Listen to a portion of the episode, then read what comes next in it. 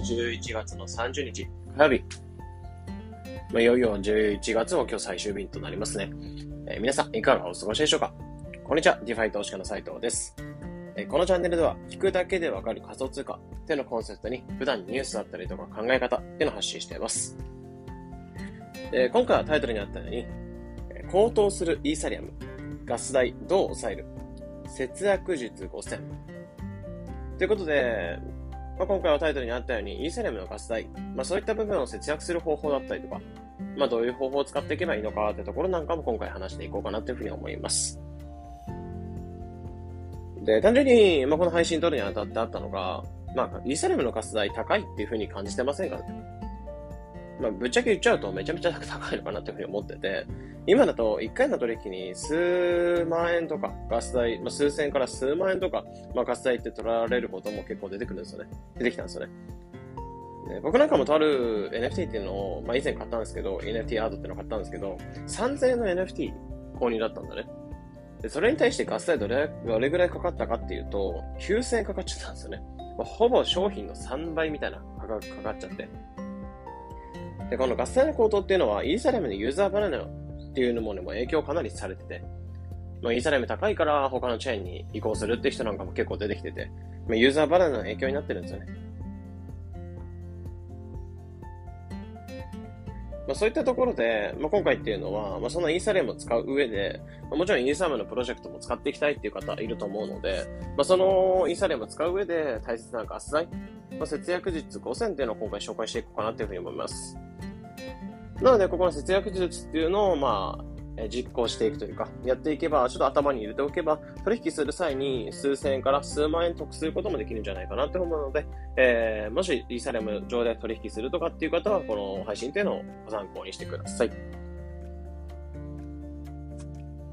で、じゃあ節約術話していくってところなんですけど、まあ、そもそもなんでガス代っていうのがかかってくるのかってところの話ちょっとしていくと、えイーサリアムの運用方法っていうのが、イーサリアムの運用方法っていうのはプロ、プルーフオブワーク。POW っていう運用方法なんですよね。で、ガス代がかかる理由としては、このネットワークの強化のために欠かせないんですよね。なので、その強化していくのにコストがかかる。って感じで、このプルーフオブワークっていう運用方法をしていることによって、マイニングっていうのは必要になるんですよね。でマイニング何かっていうと、マイナーって呼ばれる、その、掘る人、まあ、採掘する人っていうのが呼ばれてて、まあ、その人たちが、まあ、どんどんどんどんマイナーっていう形で採掘していって、えー、イーサレム上で取引するためのブロックっていうのを作ってくれる。まあ、そういった場所を掘り進めてくれるみたいな感じなんですよね。で、それでブロックをどんどん繋げていくって感じなので、かなりパワーが必要って感じなんですね。なので、そのパワー強化するためにコストっていうのがかかってくるっていうイメージで、まあ、いち早くブロックっていうのを掘り進めたマイナーっていうのは、その対価としてブロック上の取引所手数料っていうのがもらえるんですね。まあ、なので、マイナーは自分のブロックを作ろうと、えー、そこで取引してもらうと必死に、えー、マイニングするって感じなんですけど、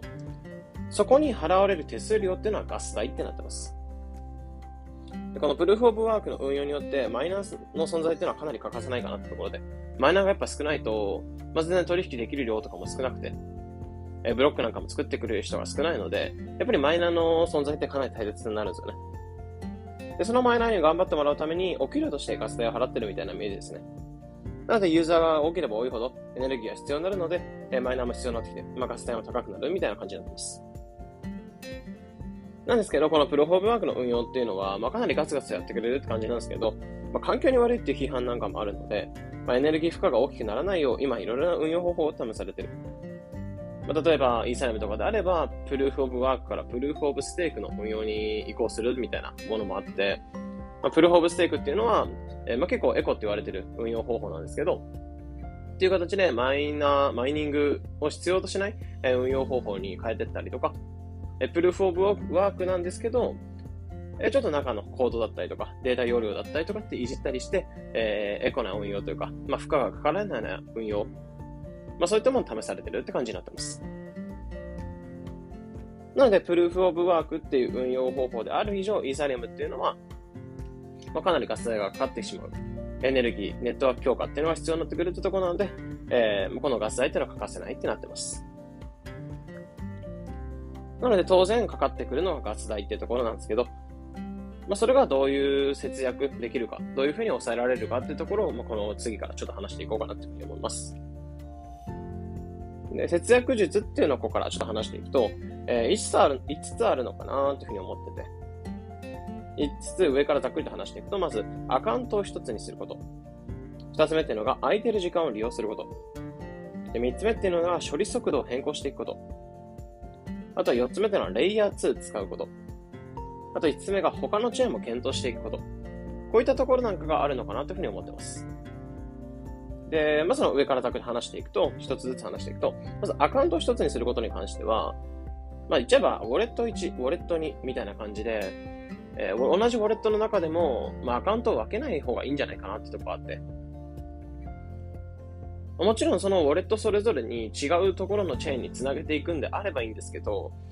まあ、例えば同じプロジェクト、例えば DeFi のプロジェクトにお金を入れていく、お金を預け入れていくってなった時に、アカウント1とアカウント2に1000円ずつ入ってたとして、その同じプロジェクトに入れる場合っていうのはアカウント1から1000円で、その際にガス代がかかる。で、またアカウント2から1000円入れて、その際にガス代がかかるって感じなんで、二重にガス代がかかってしまうって感じなんですね。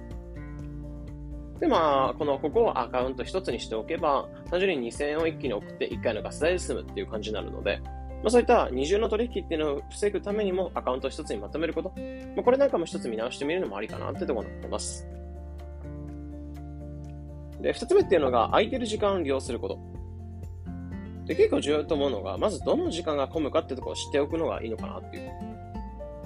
で、混雑する時間を見る方法としては、イーサレムのプライスっていうところでガスプライスみたいなことで、イーサリアムスキャンみたいなサイトがあるので、そちらちょっとブログの方のリンクに載せてありますので、そちらから行っていただけると、まあ、今のガス代だったりとか、どれぐらいかかってくるのかっていうところなんかも参考に見ることができると思います。で、これによると、どの時間が混むかっていうと、まあ、平日の午後とかは結構混むんですよね。イーサレムの取引とかっていうのは。まあ、やっぱり皆さん結構起きてるので、まあ、その時間に取引することが多いので、え結構混む。でも逆に休日だったりとかは少ない。みんな、その、休日なんか取引が少ないんじゃないかなってところあるので、やっぱり使うんであれば、より休日だったりとか、まあ夜中だったりとか、まあそこら辺なんかに使っていくと安いんじゃないかなってとこになってます。あと、今どれぐらい取引するくらいに、今どれぐらい混んでるのかってところも検討していくのもありかなってところで。じゃあさあ取引しようってなった時に、まあ、すぐ取引するんじゃなく、今、取引どれぐらい混んでるのかなっていう。ってところをちょっと確認して、まあ、結構な頻度で取引がされてるんであれば、まあ、結構今アクティブなんだなと思えば、ちょっと様子を見てみて、後で取引してみるみたいな。ちょっと冷静になって後で取引してみるみたいなのも一つありかなっていうところになってます。なので、急ぎでなければ冷静に落ち着いてから取引。まあ、これも一つの手としてあるのかなというふうに思ってます。で、三つ目っていうのが、処理速度を変更すること。まあ、これは、同じ取引であっても、えー、例えば30秒でめちゃめちゃ早く取引するのか、えー、3分かけて取引するのかとかっていう感じで3段階で結構選べるんですよね。で、ハイからローまで選べるって感じで、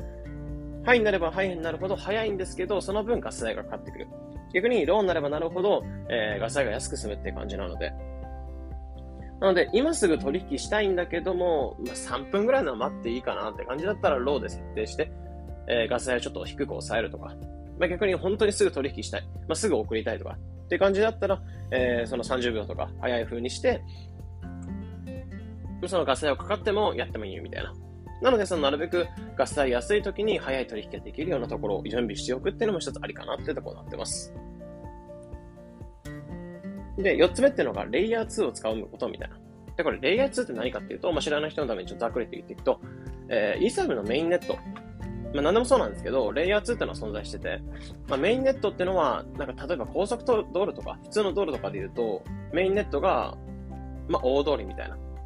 で、レイヤー2っていうのが脇道みたいな感じで、えー、このメインの混雑だったりを和らげてくれる存在なのがこのレイヤー2なんですね。なので、このレイヤー2を使うことで、えー、メインの通りを使うことなく、その脇道で処理ができるので、えー、早くなったり安くなったりとか、まあそういったメリットがあるのがレイヤー2になってます。で、そこを一つ使うのもありかなってところになってて、まあ、メインの通りはやっぱ高いから、えー、脇道使って、まあ、例えば高速道路使うんだったら高いから、えー、ちょっと下道と使おうかなと。むしろ下道の方が空いてるみたいなこともあると思うので、という感じで、レイヤー2を一つ使っていく。まあ、例としては、ポリゴンだったり、アービトラムだったりとか、スケールだったりとか、まあ、そういったレイヤー2が存在してくるので、まあ、その、えー、イーサリアムのメインに、えー、付けられた脇道っていうのを利用していくのも一つありかなっていうところになってます。で、5つ目っていうのが他のチェーンも検討すること。まあ、これは、イーサレムの取引自体に特にこだわりないよっていう方に関しては、無理にイーサレム使う必要ないかなってとこは思ってて。まあ、例えば、イーサレムキラーって呼ばれてるアバランチだったりとか、あとはバイナンスが提供してるチェーン、バイナンススマートチェーン、BSC を使うなんかも一つありかなってと思ってて。で、結構最近なんかイーサリアム基盤でもともとあった DeFi プロジェクトとか NFT なんかも、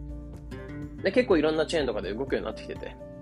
まあ、例えば Aave とか、あれは確かレンディングのプロジェクト、 DeFi で例えばお金を預け入れて、その利息を得ていくみたいなスタイルなんですけど、まあ、そのレンディングなんかも A 部に関してはアバランチとか、まあ、そっちなんかも対応してるんですよね。だから、まあ、同じイーサリアム基盤で動いてたものが他のチェーンにも対応してきてくるとことで、まあ、イーサリアムを無理に使わずとも、まあ、安く使えるってところ。で、そっちを使っていこうがいいんじゃないかなってところあるので、無理にそのイーサリアムとかこだわり全然なければ、無理にイーサリアム使うんではなく、他のチェーンも検討してみて、安く使っていく、早く使っていくなんかも一つの検討事項としてあるんじゃないかなっていうところを話しました。まあ、こういった節約術としてまとめていくところで、まあ、アカウントを一つにすること。あと空いてる時間を利用すること。あと三つ目が処理速度を変更すること。あとは四つ目っていうのがレイヤー2を使うこと。で、五つ目っていうのが他のチェーンも検討してみること。まあ、こういった部分が消費節約術としてあるんじゃないかなっていうところで話していきました。まあ、結局ガス代ってものは、まあ、かなりネットワークの強化に必要になってくるものではあるので、イーサリアムがこのプルフォーブワークからプルフォーブステークに運用を変更していくっていうところの話はあるんですけど、まだまだ普通の今のプルーフォーブワークで使うことは多いと思うので、一応来年とかにはプルフオブステークにエコな運用とか安い運用に変わっていくとは思うんですけど、やっぱりまだまだ時間がかかると思うので、まあ、そこまでの取引何かしていこうってなった時に、まあ、どうしてもイーサリアム使わなきゃいけない、ガス代かけなきゃいけないって時は、こういった、えー、節約術だったりとか、まあ、利用してもらえれば、まあ、少し安く済むのかなってところになってます。というところで、今回以上になります。え、このような形で、このチャンネルでは仮想通貨についてできるだけ分かりやすくお伝えしています。日々の情報収集はそれぞれお役立てください。それでは長くなりましたが、良い一日を。